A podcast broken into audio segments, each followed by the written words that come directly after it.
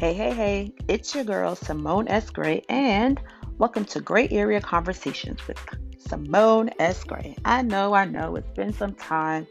Haven't been here for a while. I have so much going on. I have so much going on.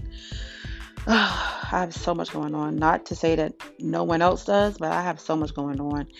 And I, um, time management, time management is a goal. Anyway, moving forward, today I want to talk about words, the power of words, the powers of words. We've all heard at some point in our life, words are very powerful. Words are very powerful. Be careful how you speak. Words are very powerful. They are. Words are very powerful. It's amazing because the world actually came into existence because of words.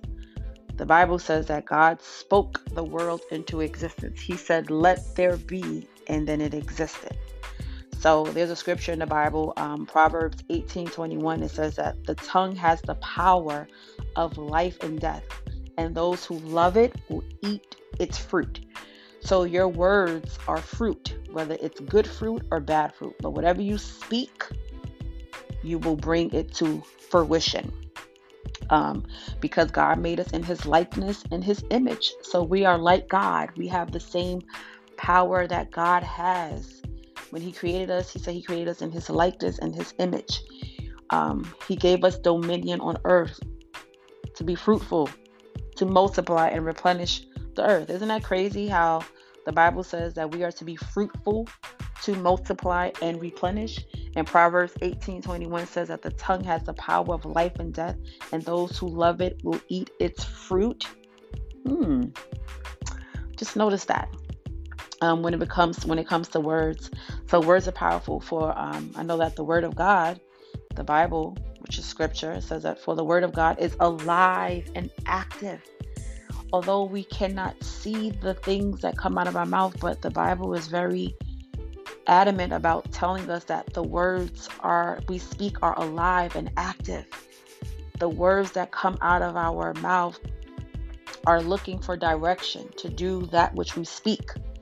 So be careful about how you speak. Be careful about what you speak. I know one thing that I tell myself often and I tell my clients is that sometimes you have to be careful because we tend to speak according to how we feel and that's one of the strategies of the enemy. One of the strategies of the enemy is to keep us engulfed in our feelings so that because he knows that it's human nature that we will respond by our words based on how we feel.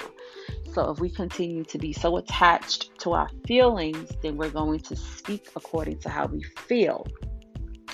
And the thing is that God kind of works on the opposite, that He wants us to know what His word says, regardless of what's going on around us, regardless of how we feel, regardless of what we see, regardless of what our five senses are telling us. God wants us to stand on His word. He wants us to stand on His word regardless of what's taking place around us. Even if what's existing, even if what reality is, if it is contrary to what God's word says, then it is a lie.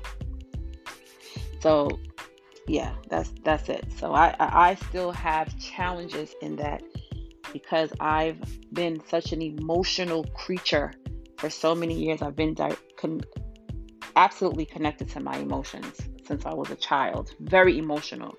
So sometimes it's a challenge for me to separate myself from my feelings because my feelings are, you know, dominant.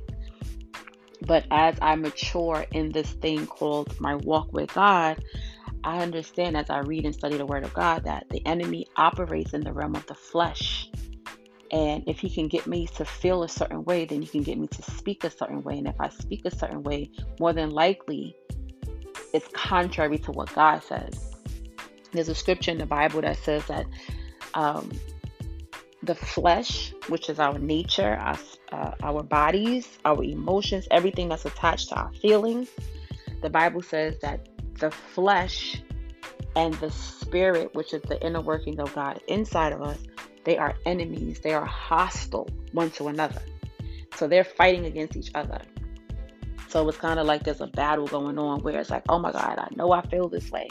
But the Spirit says that God's word says this. God's word says this. Oh, my body's aching. The doctor says this. The doctor says that. I have these pains. But the word of God is telling me that I am healed in the name of Jesus. But how does that work, God? Um, everything my body is showing up. I have whelps or I have tumors or blisters. But even a doctor is saying this. I'm I'm feeling a certain way. Like, how do I do that? Gotta stand on the word of God. That's where faith comes in. That is something that I have not mastered as of yet. I am desiring to master it.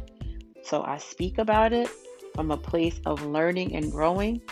But um, I thank God that I've come a long way. I'm not where I used to be, but I have further to go. So, um, yeah, words are very powerful.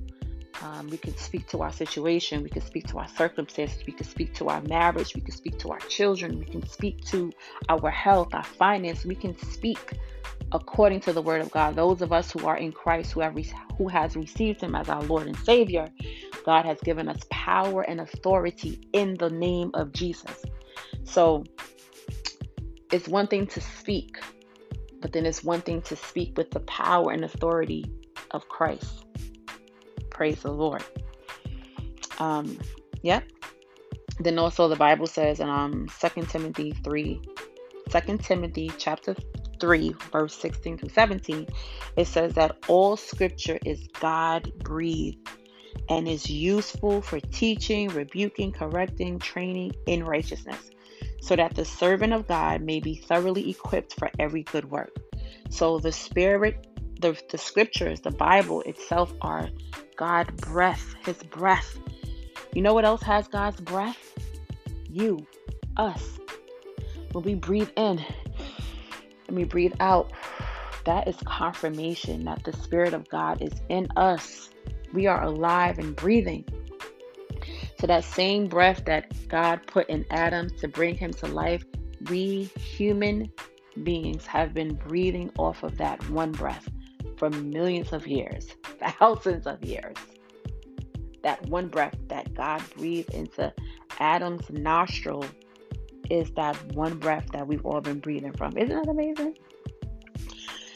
Anyway, let me get back to it. So, words are powerful. So, today I just want to encourage someone that you can speak to your situation regardless of what it appears to be.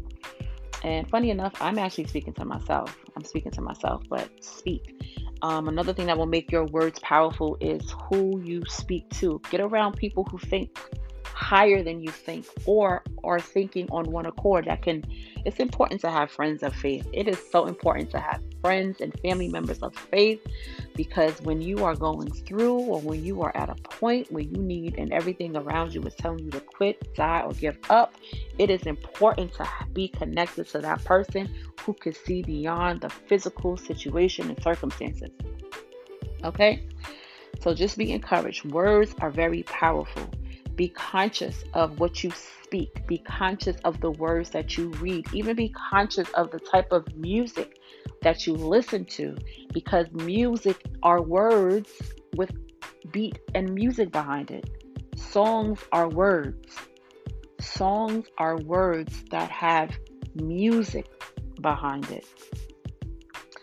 So, anyway, I just wanted to stop by and just give someone some words of encouragement. Be encouraged this morning um, you know, speak to your situation, speak to it, um, speak with the authority of Christ. If you don't know who Jesus Christ is, I would just say this prayer for you to invite him into your life.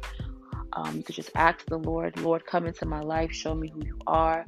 I believe that you died for my sins. I believe that you are the Son of God. I believe that you are God in human form, that you are the fullness of God in spirit in a human body. With that being said, I am inviting you into my life, Lord, and just show me, show me who you are. The Bible says when we confess, once again, use our words, when we confess that Jesus Christ is Lord and He died for our sins, that we are saved. It's very simple. It's not overcomplicated. You don't have to do a lot. It just begins with the confession. It can begins with your words. That's it. I hope this message blesses someone. It's your girl Simone S. Gray stopping by to give you some gray area conversations. I pray that this message blesses you. Um, if it blesses you so much, share it with your friends, your family, and I'll see you on the next time. Thank you and have a blessed day.